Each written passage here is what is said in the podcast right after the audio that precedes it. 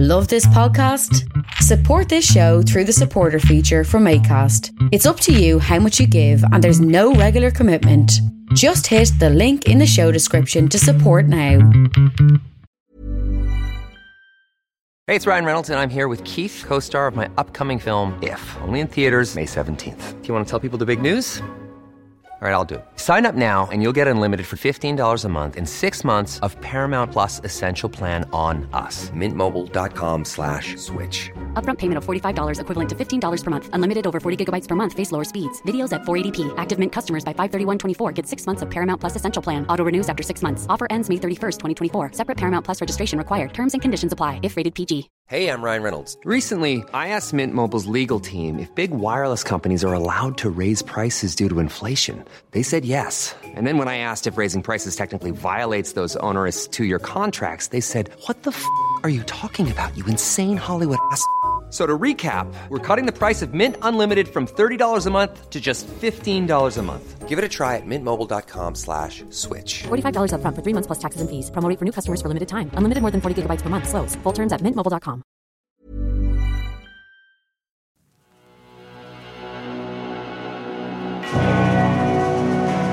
Pentagram, dedicated to Henry Foreman. In the years of the primal force and the dawn of terrestrial birth, man mastered the mammoth and horde, man was the lord of the earth. Black is the night, metal we fight, power amp set to explode. Energy screams, magic and dreams, Satan records their first note. We chime the bell, chaos and hell, metal for maniacs pure. Faster than steel, fortune on wheels, brain hemorrhage is the cure for black metal. What is this episode of Agitators Anonymous about? Eh, well, it's about black metal, and why not? And why not indeed? I'm Alan Averill, your hostess with the leastest. This is episode 150 something. Who knows? Who can tell? Um, there are two options for this podcast. One, I was going to talk about um, Elon's rocket and cognitive dissonance. And then I thought about it and went, well, you know what? We've all had a tough week. Maybe on Friday we need to kick back and discuss um, the politics of black metal. Because oddly enough, it's been 30 years since 1993. 30 years. And having been there at the time, in the midst of it, I thought it might be kind of cool to look back on those 30 years um, at the year 1993 to the albums that were released in that year, how it was a sort of pivotal year for black metal and arguably was never quite the same again. It was a sort of culmination of a couple of years leading up to that. What led to that, how I look back on it. Primordial contributed, um, I guess, in the middle of that year with the demo Dark Romanticism. I think we recorded it. Well, we are in April now. It was, I think, June, early June 1993. Um, so we contributed in our own way in the I suppose it was a litany of demos that came out in that year. Maybe, as I said before in the podcast, missed some kind of a boat. I'm not sure where that boat was leading or where it was going, but we were in discussions at the time, I think, with um, what was it, Blackened, which was the sort of black metal arm of Plastic Head, about making the demo into a 12 inch about remastering it, about obviously giving it better art than it was. I still look at the demo cover right now. I'm looking at it right at this moment, and I think to myself, why didn't we put the logo on the front of it? Instead, it's just a terrible type font logo. I think the um, little image on the cover is cool. I think it was um, a photo I took from the paper of a woman. Um, a hooded kind of woman connected to the Balkan Wars, tending to the grave of her child. Um, but why did I call the demo Dark Romanticism? Uh, who knows? Who knows? Um, my Quizmaster assistant, you may have seen us working together seamlessly at Beyond the Gates last year, Eric from Watain, when he wants to uh, irritate me and annoy me, very often just goes, Dark Romanticism. Why? Just says it like that. And he's quite right. Why did we call it Dark Romanticism? There was plenty of other reasons why we didn't or didn't have to call our demo that. Who knows what was going through my 18 year old head at the time? Well, I'm going to try through the next whatever we get to 30, 40, 50 minutes discuss what exactly was going through my head. And not just my head, but our heads, because black metal was a, um, a cultural zeitgeist, a phenomenon at the time that um, was pre-internet, and I think think that's something to um, really get wrap your head around now for people who've obviously well are not quite as old or who weren't there in 1993. That it was a kind of organic cultural zeitgeist movement that was really spread through letter writing. Now there is this perception, I suppose, from the late 70s and early 80s. I was just discussing this today um, on my Patreon, uh, patreon.com/slash Alan Averill, by the way about new wave of British heavy metal and how that the common conception or perception is that um, the DIY ethic of punk, which of course existed, not necessarily in 1977 or whatever, the same way. Um, the common perception is that the DIY ethic um, of punk didn't exist in new wave British heavy metal, but this is vastly untrue. If you look at the actual number of seven inches released by new wave British heavy metal bands across the UK, I would say I would put a very big bet on the fact that it's um, hugely outnumbers the amount of independent punk seven inches. Punk was more of a middle class art student concern, and I think newer British heavy metal was the working class music of the time. Not all of it, of course. And then we talk before we get to Discharge in '81, and that how um, the the you know as sort of punk went back into I suppose DIY and political ethics that the 1977 78 punk really wasn't about that at all. However, anyway, I'm getting sidetracked, of course, but that's why you listen to Agit- Agitators Anonymous for a little peek under the hood of my addled brain. The point I'm trying to make is that there was always this DIY ethic um, within heavy metal of making your own seven inches, making your own demos. Then, uh, as with everything, it gets co opted by the mainstream somewhere around 83, 84. This happened to heavy metal, of course. Uh, the success of Def Leppard, the success of Iron Maiden um, in 82 and 83, everyone was out looking for those next bands. So you had bands like Samson, Diamond Head, Angel Witch getting big deals.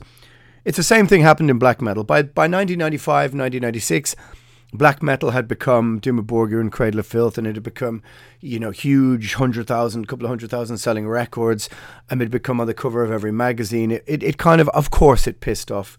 It naturally pissed off all the people who were grassroots underground people. That's just how things go. I remember once upon a time I had a ticket to go and see Nirvana way before they were famous. Somewhere I think in '89, I think or something. Um, it could have it could have even been Nirvana and Sonic Youth. And then they returned to Dublin to play in like a 400 venue, and I had a ticket. It was only four pounds. Um, no big deal, just four quid, and they cancelled. Anyway, and the opprobrium that was dealt to um, Nirvana by Nirvana fans, my sister being one of those who um, didn't want them to break into the mainstream. I suppose this is naturally always the way.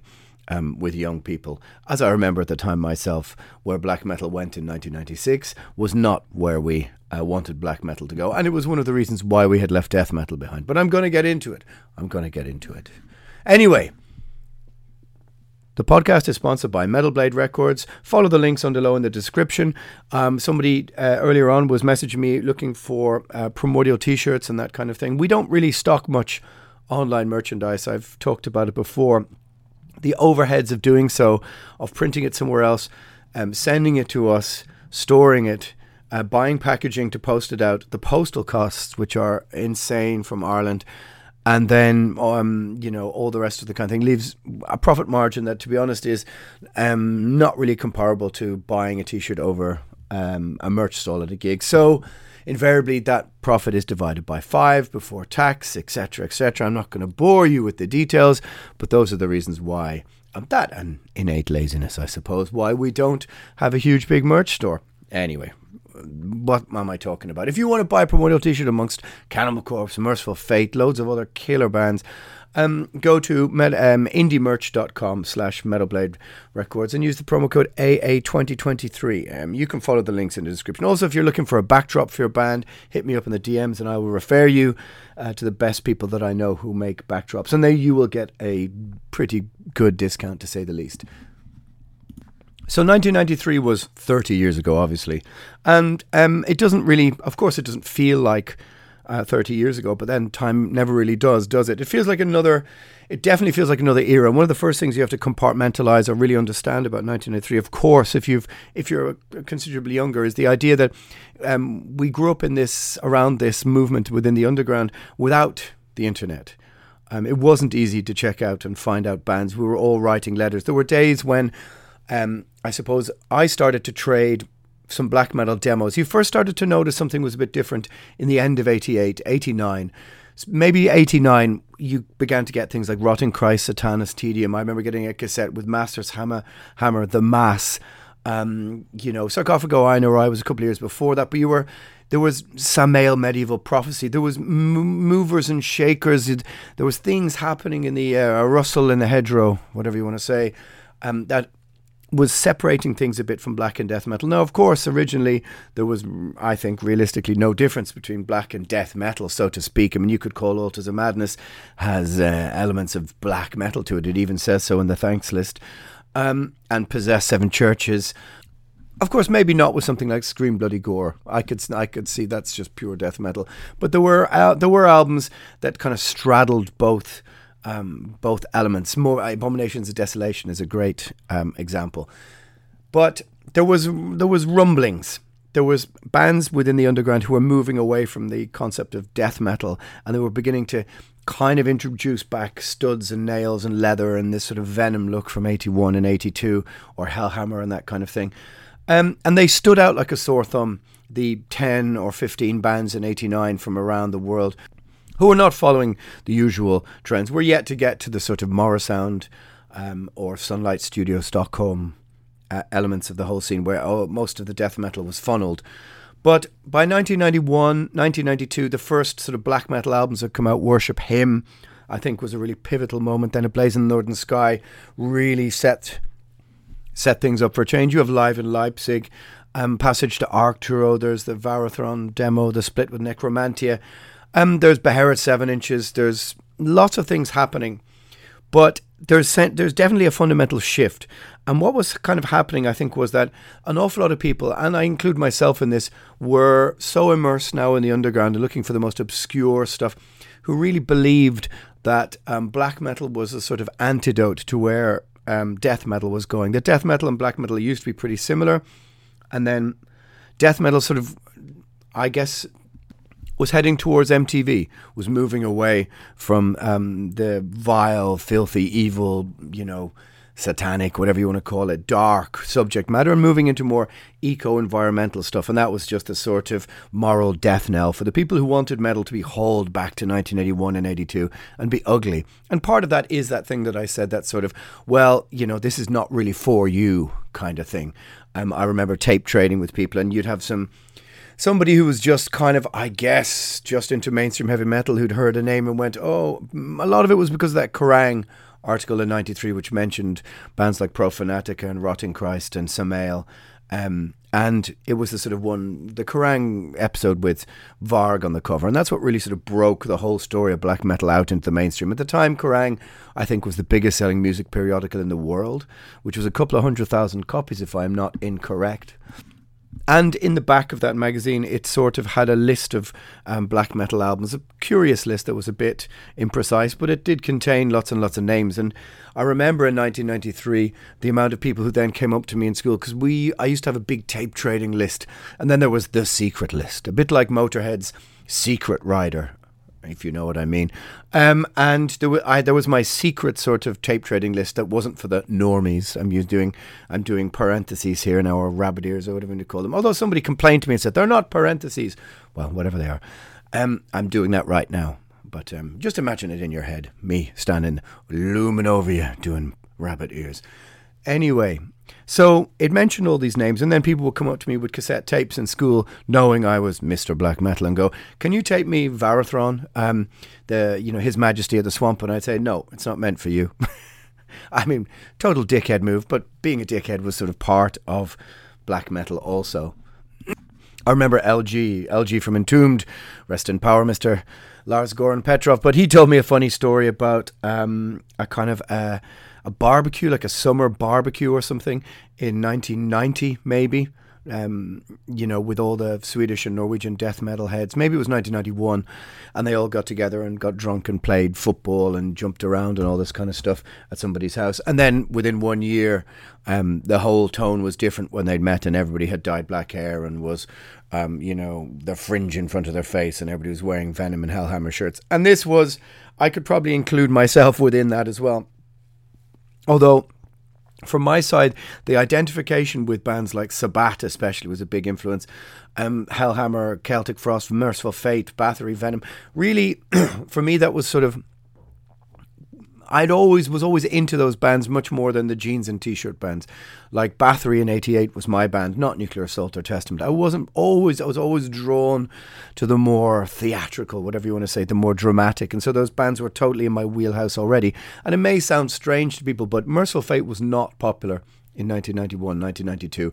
Um, the black metal bands at the time who were getting some press were talking again about Venom, Hellhammer, um, Celtic Frost. But you also have to understand those vinyls hadn't been repressed. A lot of the noise records from 1985 and 86, they were hard to get. If you found a copy of Hellhammer Apocalyptic Raids, I mean, this was a bonanza. Um, I remember stealing uh, one from a shop somewhere in about 1990 and giving it to Dara from Invictus. It was only one pound. Um, and they'd left the record in the sleeve, and I just thought, how can I not steal this? Um, it's, I think, one of the only things I've ever stolen. There you go. Anyway, Dara has it, so he has uh, profited from my uh, profligate ways. Actually, profligate is the wrong word there. I just felt like saying it. It sort of sounded good. Uh, profit of profligation. Yes, you can have that. That can be the name of your um, black metal band. Anyway, what am I talking about? There was definitely a sense, um, a kind of like the way death metal sort of knocked thrash on the head at the end of 90. And thrash sort of ceased to be the most extreme thing, ceased to be the most exciting thing, um, and death metal was it. By 1992, rumblings had begun, and a lot of people were moving away to black metal because death metal had become, again, all the same Morrisound um, tone. Um, Sunlight Studios had begun belching out bands as well. And I guess people were just a little bit bored. Scenes move very, very quickly pre internet. Um, now, of course, you know, 1993, 30 years ago, but the difference between 1991 and 1990 in tape trading terms in 1993 was um, huge. By 1990, early 1993, black metal was literally the exciting thing, and it felt like death metal had sort of worn out its welcome. I think Covenant came out in 93, which is one of the only death metal albums in 93 that absolutely just kicked our ass. Maybe Once Upon the Cross as well, but by and large, at this time, an awful lot of us um, who were always kind of drawn to this more theatrical, um, you know, dramatic side, um, had kind of just got fed up with death metal.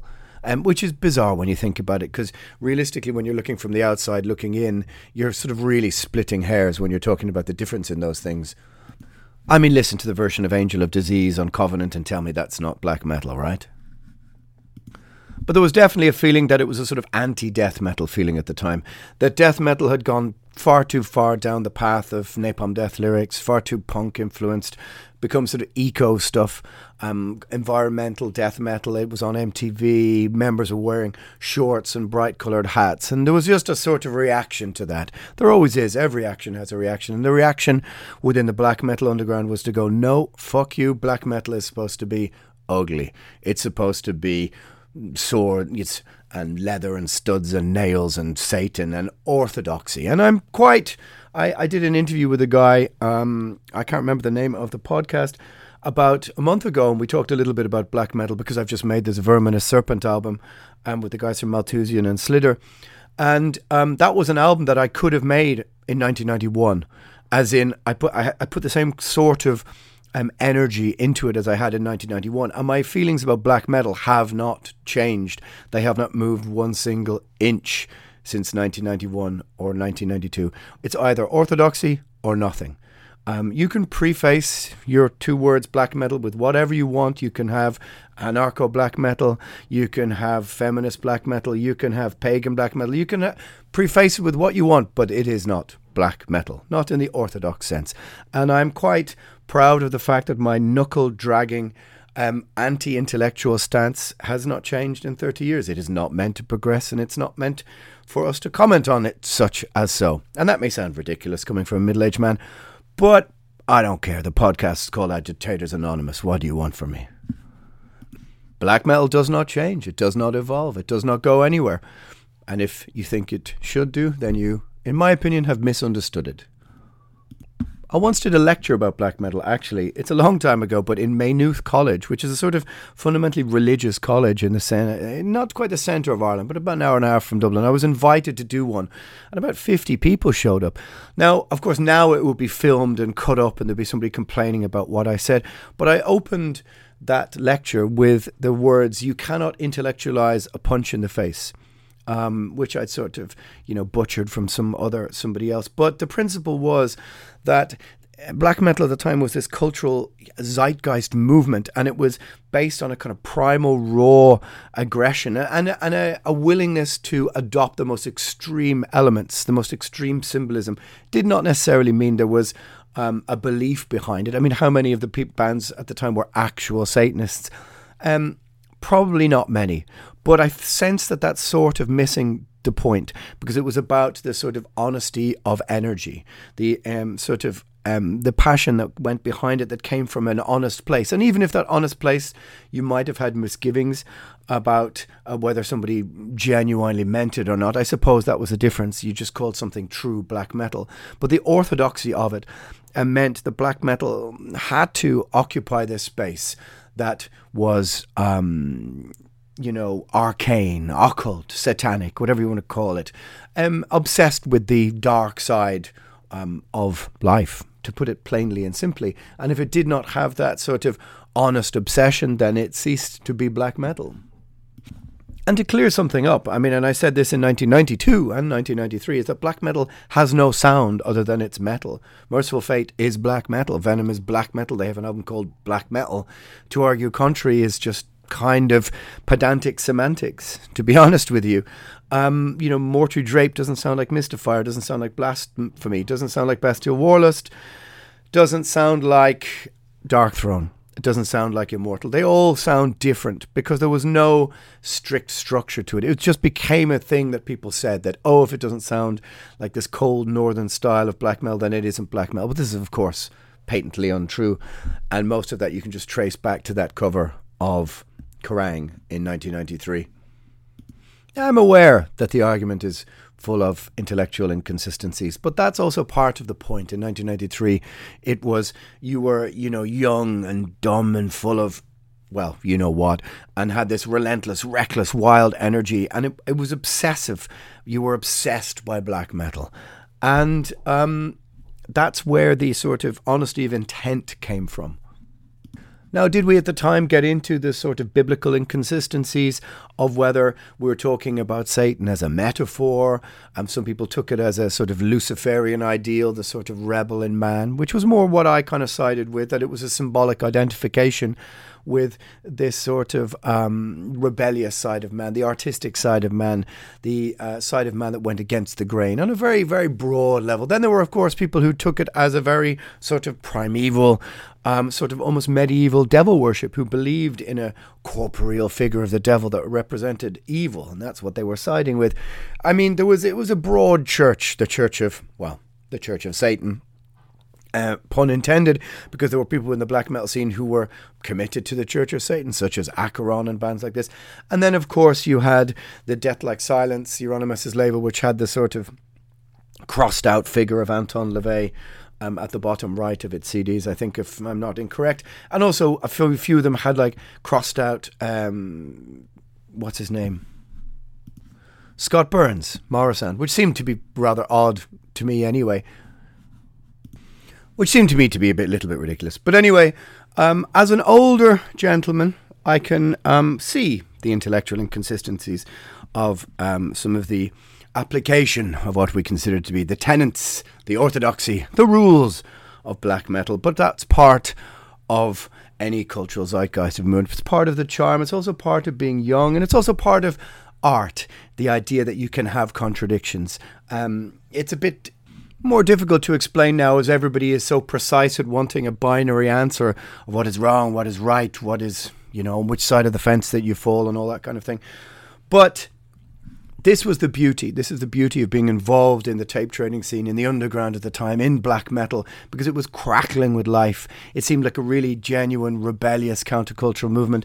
And when you were so obsessed with it and so involved in it, um, this is exactly what inspired you. And it was the in- honesty of intent that um, was the true inspiration. Anyway, what am I talking about? I'm talking about black metal. And you, of course, have the freedom to disagree if you wish to. You have the freedom to disagree vehemently if you wish. That's up to you. That's called freedom of, well, whatever you want to call it.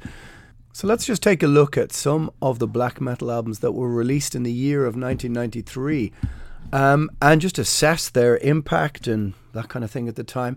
There are obviously going to be some that I've missed out, and you can hit me up in the comments and say, yeah, you forgot the fucking blah, blah, blah, whatever demo. But let's start with a big one, and it's Under Funeral Moon by Darkthrone. Now, Darkthrone, of course, had started as more sort of techno, thrash, death metal. Um, Soulside Journey was a curious record. I remember it came out in the shop here the same day as Malevolent Creation, the Ten Commandments. And listening to both, I chose to buy Malevolent Creation, Ten Commandments. I still think that's a pretty good choice. Soulside Journey, sort of, um, now I appreciate more than at the time. It's a very cold, dark record that doesn't, that isn't that removed really from some of where Darkthrone went. Strange record, strange record, but it's very it's it just doesn't kind of crackle with life. And then A Blazing Northern Sky is the huge one for me at least. That with huge big drum sound, massive bass tone, and when you heard in the Shadow of the Horns for the first time, it literally was. Um, it had a massive impact. I remember getting a cassette from Peaceville. You had to enter some competition or send off something to Peaceville, and you got this free cassette. And just, I remember calling some friends up and going, "Fucking hell!" Under the sign of the Black Mark is back, um, and we'd been waiting for that. So Under Funeral Moon is the record after, and this is the one with such a what I would call cruel and cold production. It's before Darkthrone decided they were working class and they were punk, so they were going hiking or any of this kind of stuff. And it's not to say that those albums don't have their charm. I'm quite a fan of Circle the Wagons and um, The Cult is Alive is a, a strong record as well. But this was something really, really special. And the iconic artwork.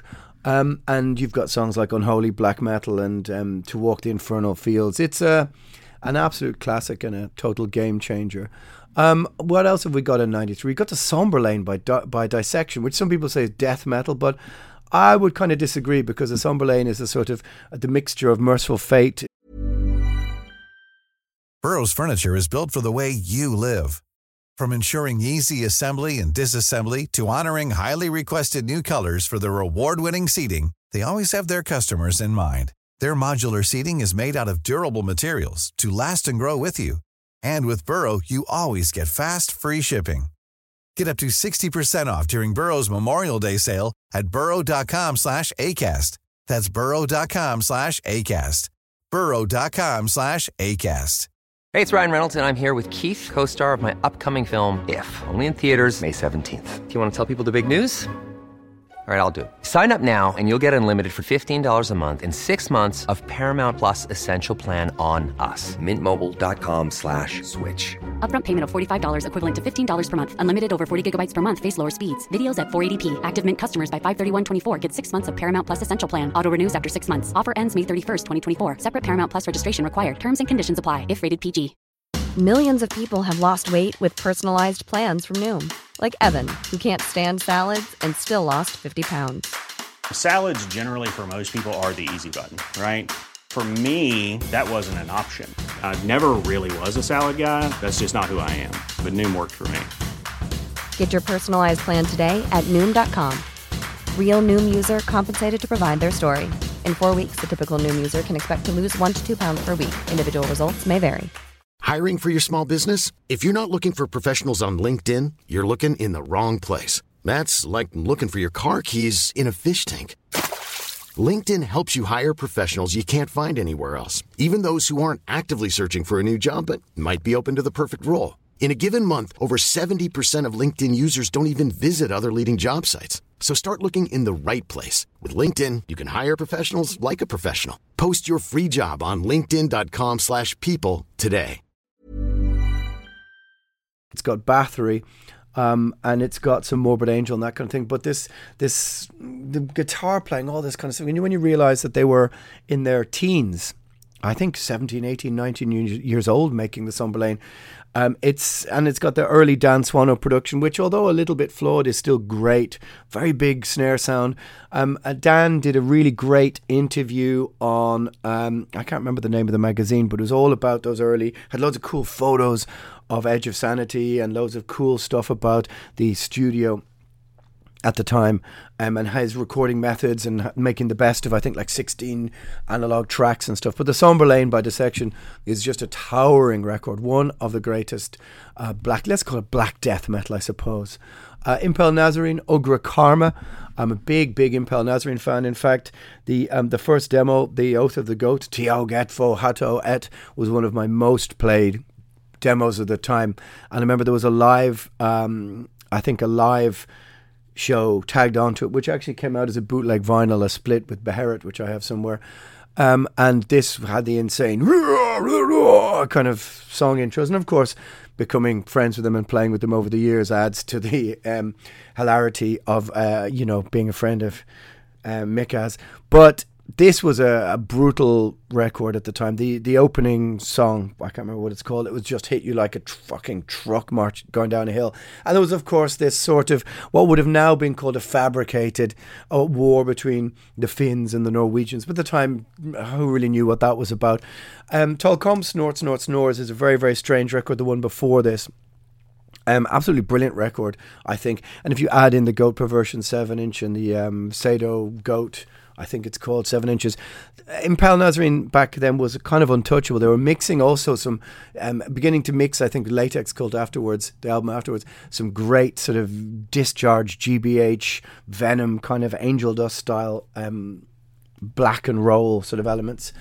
Um, three three huge albums out of the gate. Satyricon, Dark Medieval Times, um, brilliant record. I'm a bit more of a fan of the Shadow Throne. Dark Medieval Times is sort of it's got this very um, cruel, harsh sound, and you could really have played that to somebody, even somebody who wasn't interested in metal at the time, and said, "Okay, listen to this." Um, Dark Medieval Times, and you can hear the difference between this and Malevolent Creation, right? Because to some people, that's just you know heavy metal nerds splitting airs, airs, hairs. Um, but you you can hear this is this is coming from a different place. Um, Dark Medieval Times. I, I think the artwork, although kind of cute, is, is was a bit naff, but you know, well, okay. But Dark Medieval Times, Satyricon, and they've just been re-released. I think those records now, and they're they're they're um, being treated nicely. I didn't. They were hard to get on vinyl back then at the time. However, anyway, Dark Medieval Times, absolute classic. I mean, when we just look where we go now, Burzum, Det Som Engang Var. Detsum and Gangvar is odd because I had a, I had an advanced cassette of this, um, a year at least a year before it came out. I had it before um, I even heard some of the albums after it, which doesn't make any sense. But I think Varg recorded it um, before. Um, oh, who knows? I certainly don't know. Anyway, it's it's got this is an especially cruel, harsh, dark sounding record. Um, the artwork I find less goofy than um, Dark Medieval Times, but it's obviously got it's still mired in this um, Lord of the Rings style um, imagery, but because I think Det Som Engang Var, does that not mean one ring to rule them or something? I don't know. Probably not, and you're going to hit me up in the comments and shout at me. But an utterly brilliant record, super cold and dark, and you're getting this. What's one of the things that that awful Lords of Chaos movie never really got to the hub of, or the got to explaining that despite what you may think about the um, the age of the people involved in that, the all the murders and all that kind of thing, and in that movie, um, it kind of portrayed them as goofy teenagers. Which I mean, look, all teenagers are goofy, but it never quite also said, but by the way, they did back this up with some of the most incredible music that still sounds um, still sounds amazing and holds up. Pure Holocaust by Immortal, 1993. Now the thing about Pure Holocaust is, I'm pretty sure that the tape was sped up. Um, that they just changed the tempo on the album a little bit. You know what I mean when you listen to it now. There's something not quite right about the pitch of the snare drum, um, and it does sound like it was sped up. Um, I think I think I know that for a fact. Um, anyway, doesn't spoil my enjoyment of the record. I still think it's an absolutely brilliant record. But anyway, yeah, 1993, Norway hitting it out of the park. Marduk, those of the Unlight. Um, this is, I think, um, I mean, I'm a huge fan of the um, the newer Marduk as well. I think um, Romans five twelve. I'm not just saying that because I sing on on Accuser Opposer, but I think it's a uh, I think that's a brilliant record. I, I'm I'm a big fan of Serpent Sermon.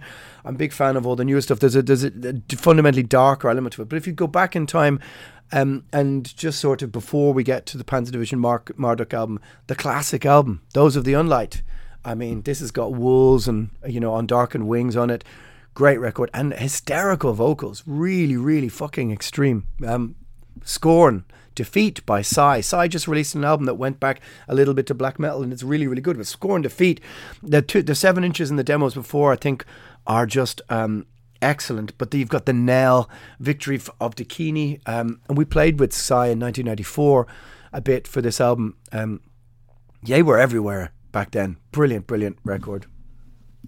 I think you can put in Katatonia Dance of the December Souls maybe in there. It's sort of like Black Doom.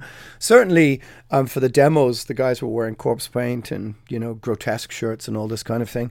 Um, and Dance of December Souls, I think you can put in. It's another, it's got that same, that Dan Swano big, big snare sound and um, which you slightly bigger than on the Somberlain, but still I think you can count in the canon. Never Again by Belial. Um, I'm a big Belial Wisdom of Darkness fan in the 7 inch. Never Again, for some reason, um, I didn't like at the time, and I don't know why, but I've got to go back and listen to it again. Ungod, Circle of the Seven Infernal Pacts. Yeah, I used to write to Shrike on, Shrike on. This is a good record. Really early German black metal, 93. Unholy Union, Christ Agony. Christ Agony, an underrated band you should check out from Poland. In the Shadows of Mercyful Fate. Okay, In the Shadows of Mercyful Fate. I mean, um, yeah, this is a fucking brilliant record. I've done this before in the podcast, but those 90s Mercyful records are great. Goetia by Mystifier, early Osmose. Osmose Productions from France just kind of had everything back at the time. They were killing it, killing it. They had all the biggest bands in black metal. Mystifier Goetia is great, kind of. It's got this sort of layer of uh, heat and dust and kind of sweat off it that's just um, really remarkable, kind of occult sounding record. Really, really recommended Mystifier Goetia. They're still playing. If You can go to go and see them. And Nocturnal Silence, Necrophobic. Yep, Necrophobic. Great band back then. I'm, I'm a big fan of that. Thy Mighty Contract, Rotting Christ. Well, now here we're talking. I remember getting few, two songs off this from Sakis on a cassette in the end of 93 and they just fucking blew my mind. I transform all suffering into plague and sign of evil existence. I remember playing that cassette over and over and over and over again. The Mighty Contract, I will take over um, any Norwegian black metal album of this year. It's just, you know, it's just um, one of my faves of the entire um, scene uh, at the time. Um, now, of course, you can say, well, there's a drum machine, there's this theatre. Well, the drum machine is really non serviam. What I understand is that the Mighty Contract is a electronic drum kit, which was then quantized a bit. Some of it does sound a bit unnatural, um, as His Majesty at the Swamp by Varathron is a drum machine this time. But for some reason, I just let it go. I let it go. Faustian Dawn, Demoncy. Yeah, it's a good record. In the Glare of Burning Churches, Graveland demo. Yeah, this is a harsh, harsh, harsh lesson, this demo. Very extreme. Aguilera by Hades. Um, I think the list I'm go- I'm looking at here is on lycanthropia.net.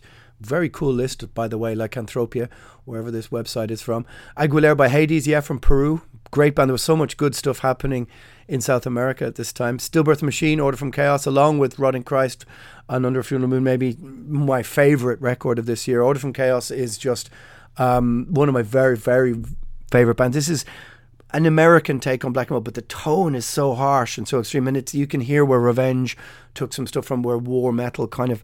Um, is it a war metal record? It could be. Is it black metal record? Could be. Helmkamp's voice is imperious.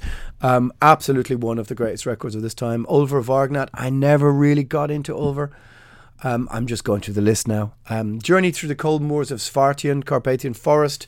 Uh, this was the demo. Um, I think they had the um, Bloodlust and Perversion demo was before this, and uh, Cold Moses Svarttjern was a sort of more atmospheric, kind of strangely instrumental tracks. I'm not instrumental. I'm not sure how to describe them. They appear on the Titan Caves, Chasm Woods EP. Um, Emperor, Emperor EP. I mean, this is huge.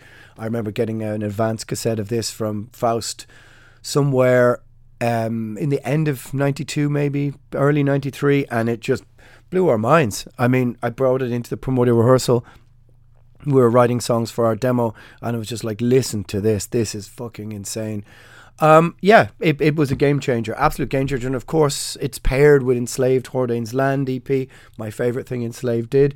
Um, much respect to both of those bands of gentlemen. But Emperor, Emperor, and of course it has the infamous Gustave Doré art. The whole thing, the aesthetic, just um, is perfect. Ildjarn, Nidhogg, Norse, split 7 inch. This is a cool thing. Ildjarn was a kind of cool, underrated uh, band, very, very simplistic, monotonal black metal that I think um, aged really, really well. It's worth going back and finding the Ildjarn stuff. Disembodied by Sabbat from Japan. I mean, they, Sabbat stuff had been going since the mid 80s. Very hard to get. Finding a copy of Disembodied was very difficult.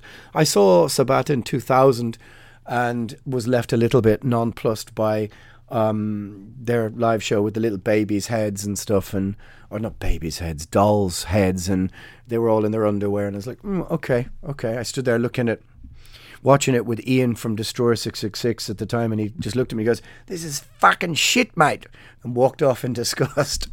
and we kind of well went, all right. Gods of War, Blasphemy. The Mighty Blasphemy released their second album, Gods of War, um, which I think unfairly is sort of dismissed by some Blasphemy fans now. I'm sure it ain't Fall Angel Doom, but it's not a bad record by any means. And um, I think if you get it now, it has the Blood on the Altar demo, which is an absolutely um, one of the best demos of, um, of this whole period. Me and my couple of mates used to sit on the beach um, down near us, and you know, you had your um, Ross Bay cult or whatever you want to call it. We, we had our Sutton Bay, blah blah, whatever, which is where we grew up. And we used to listen to have our little boom box, our little tape player, and play cassettes and stuff. And Blood on the Altar was one of our favourite um, cider drinking beach records. Hordanes Land, In the Forest of the Dreaming Dead, unanimated. This is a great record. I, I think originally came out on fuck, who released this? This was uh, Necropolis Records, and it's got a couple of different covers, but it's a it's a great record. I think it's actually the best unanimated record in my opinion. Um, I once played on a football team with a member of Unanimated, if I'm not incorrect. But that's neither here nor there. Total fucking darkness, Cradle of Filth. Yeah, Cradle of Filth were beginning, if you heard the rehearsal demos beforehand, they're beginning to get their sound together. They're beginning to get the, the sort of Victorian, Poe esque sort of horror black metal together that was big, very English in its sort of outlook. And I'm a, I'm a fan of the Principle of Evil Made Flesh and Total Fucking Darkness is a cool record, yeah, or cool demo. I wonder where my demo of it is. Crossing the Fiery Path, Necromantia. I mean, come on, Necromantia. Crossing. This is two bases. Um, the split album between Necromantia and Varathron is one of the most important records of this whole period. I got this. Um, something like Christmas Eve 1992, I think maybe, or could it? I'm not really too sure. but that was a huge defining moment. Necromantia still going, contributed some comments to the new Necromantia book, but back then they were. Yeah, again, this is what I mean by the difference in the tones and sounds of black metal. Necromantia sounded nothing like Dark Throne or Immortal. Beherit drawing down the moon I mean, people, of course, everyone wears the Oath of Black Blood shirt and that kind of thing, but the album is Drawing Down the Moon, make no mistake. This is um, one of the, like, it was an earth shattering record at the time and still stands up to this day as one of the best black metal rec- records of this period. I've so, seen a flyer that Beherit is playing in Japan with Blasphemy. Could that really be true? When is the last time Beherit actually played a gig? Is it, it must be 1992 or 3. Um, it's fucking crazy the expectations people are going to have for that show if um, they show up and whoever's playing in the band don't look like 1992 because their pictures and their images were so iconic so iconic Havohej, The Throne, the Son of God, another great record, killer vocals. And this was the kind of side band of Paul Ledney from Profanatica. Artwork was fucking cool if I remember. He's standing in a field. Um, yeah, I mean, this is this was a, a great record. Uh, I'm really qu- quite a fan of the monotony of Profanatica. Appeal of Evil of Blasphemy, Abhor, um, yeah, Singapore. I'm not sure did they what happened to that band, but this was a great EP. Sorcerer Written in Blood, Gorgoroth demo. It's that's a killer demo, super killer demo. It's much more like black thrash. Damned Majesty Infernum from Poland. Um, Strid, The End of Life. Strid, this was an interesting seven inch, really worth exploring. I'm beginning to, you know, roll through the list because there's so many brilliant records. His Majesty of the Swamp, Varathron. I'm a huge Varathron fan. I was actually a bit disappointed with this record compared to Genesis of Apocryphal Desire, partially because the drum machine was just a bit too obvious. You've got the first Belphegor demo live in Leipzig, of course, um, came out in 1993 after a two-year hiatus. This is a great record, it's, and what's interesting about it is it's so unedited. You can hear all the conversations on the stage between the songs, um, and Dead's voice sounds fucking really awesome. Messe de Mort, Beherit Split, Aske, Burzum, do do do do do do do do do do do do do do or whatever the riff is. Yeah, I just keep doing that kind of thing. I forget I'm actually talking to people. Um, yeah, this is brilliant. This is one of the best EPs ever. Uh, Burzum Aske, it's absolutely great. Um, for, you know, whatever the controversies are, I don't really care about your opinion about it or about whatever the opinion about Varg, whatever, who cares? But Burzum Aske, stone cold classic EP. And if you don't listen to it because of some political principle, whatever, that's your prerogative, but you're missing out on a great EP. 13 Candles. Um, oh, there they were Dutch guys, yeah. Um, You got demos from Abigail, Abigor. I mean, the names keep on coming. I'm just flicking through the list now. We're into kind of demos Aberim, Abruptum, Absurd, Accused, Accused, sorry, Accursed. Yeah, they were pretty good. Akron Gates, Adjutus, Adjutus demo, uh, Agony, Algaion, who were everywhere for a while. They had a, a, a mini city that everybody had. Algol, Amon, yeah, yeah, from Switzerland. Anal Vomit, wow, yeah, Peru cool band Anatomy, Twisted Depths of Horror, cool Australian band, Ancient Ceremony. Yeah, they were everywhere. Actually, oddly enough, one of the very first um, open airs in Germany, I've talked about it before in the podcast, that was supposed to be happen. Um, we got money for that, and it was not enough. We got just like notes in the post in an envelope uh, trying to bring us over, and it was I think in Flames, Dissection. Um, and the organizer of that was the guy from Ancient Ceremony. I wonder whatever happened to them. Ancient Wisdom ancient. Um, the first Arch Goat EP, Angel Cunt, Tales of Desecration, came out. That was um, a brilliant EP. It was again on Acropolis Records. I remember sending off for that at the time. You've got Arcanum then following up. I'm just looking through the names of some of the demos, and even some of the demos coming out in this year are absolutely amazing. Um, Bal-Sagoth's demo. Wow, we played some gigs with Bal-Sagoth for their first album in the UK in 1994. Um, they were absolutely great at that time. Great live as well. Um, they were all swords and studs and leather, um, very much kind of like an answer to Sabbat or something. Makes me want to go and listen to Bal-Sagoth again. And maybe um, the albums that I couldn't quite get into after that, Battle Magic, might mean a bit more to me now. Looking back, Barathrum from Finland, the first Behemoth demo, The Return of the Nor- Northern Moon. I mean, I, I, do admit that at the moment this is just me listing off um, names of um, demos, you know, Belketre, um, Belial. I mean, and we're only on B. Black Crucifixion had an EP, Promethean Gift, with a strange whispering singing. I used to be a really big fan of Black Crucifixion. I uh, used to write to uh, Timo, was it? And then we played together about 20 years after writing letters together. Still going and still a cool band, Black Crucifixion, actually. Carpathian Full Moon released um, an EP called Katie's Sacrilegia, which I think I'm not sure when the last time I released I listened to that, but I used to listen to it quite a lot. I wonder if it um, deserves some reinvestigation. I think there was a split that I liked from Sweden, Chalice and Ilska. I think that was a cool uh, split release. Wow. I mean, there's just so many names here. Crucifier, um, who were great by disgrace of God. They, they were just everywhere at the time. Corpse Molestation, who turned into Bestial Warlust, who then sort of turned into Destroyer 666. Um, there's just, there's so many uh, cool lists here. I'm not, I mean, we could be here for another 20 minutes, me just listing names of bands, but I'm not going to do that. Um, Dead Christ, wow, Satan's Hunger. Yeah, the UK had some cool um, some cool old uh, black death metal bands, Thus Defiled as well, Decayed from Portugal. Um, it's all taking me back here, um, to be honest with you. But I mean, I'm not just going to read out list of names you can go to lycanthropia.net and look at the list of albums. And I've probably missed out a couple of albums, but look at the list of records that came out that I've probably missed um, and assess them for yourselves. But what it represents is a complete cultural zeitgeist of a movement. So many people just energized, just moving at the same time in different countries to the sort of drums of this new, um, this new exciting, vibrant thing um, that was genuinely felt rebellious. And it was kind of a fuck you to the mainstream of what metal had become. And that was black metal. Um, and that, my friends, is sort of where I'm going to leave it. We're at the 45 minute mark. I realize a lot of people don't get this far. If you've got this far, I appreciate it.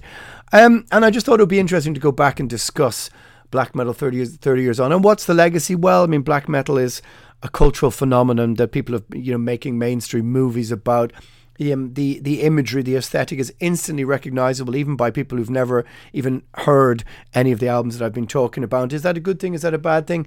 It's hard to say. It was probably an, an inevitability because what black metal also represented was church burnings, there was deaths, there was arsons, there was stabbings, um, there was some very serious criminality um, that was connected to it. Uh, that sealed its uh, place in, um, I suppose, the collective cultural memory of the time, and made, makes it something fascinating, makes it something um, alluring, makes it sexy, makes it dangerous, gives it that element um, of all of those things that it that still prevails today, that still draws people in, and that I suppose is our innate desire and will to want to um, attempt to connect with something of the other, I suppose, uh, the occult or whatever you want to say, or the dark side of life. And black metal um, just happened to be a shade within that overall um, monochromatic color scheme, I suppose you want to say something like this without sounding ridiculous. And I'm quite proud that my uh, my views on it haven't changed in 30 years. Black Metal 1993, the class of 1993. I give it to you, my friends. Over and out, Planet Satan. Hey, it's Paige DeSorbo from Giggly Squad. High quality fashion without the price tag? Say hello to Quince. I'm snagging high end essentials like cozy cashmere sweaters, sleek leather jackets, fine jewelry, and so much more. With Quince being 50 to 80% less than similar brands. And they partner with factories that prioritize safe, ethical, and responsible manufacturing. I love that. Luxury quality within reach. Go to quince.com slash style to get free shipping and 365 day returns on your next order. Quince.com slash style.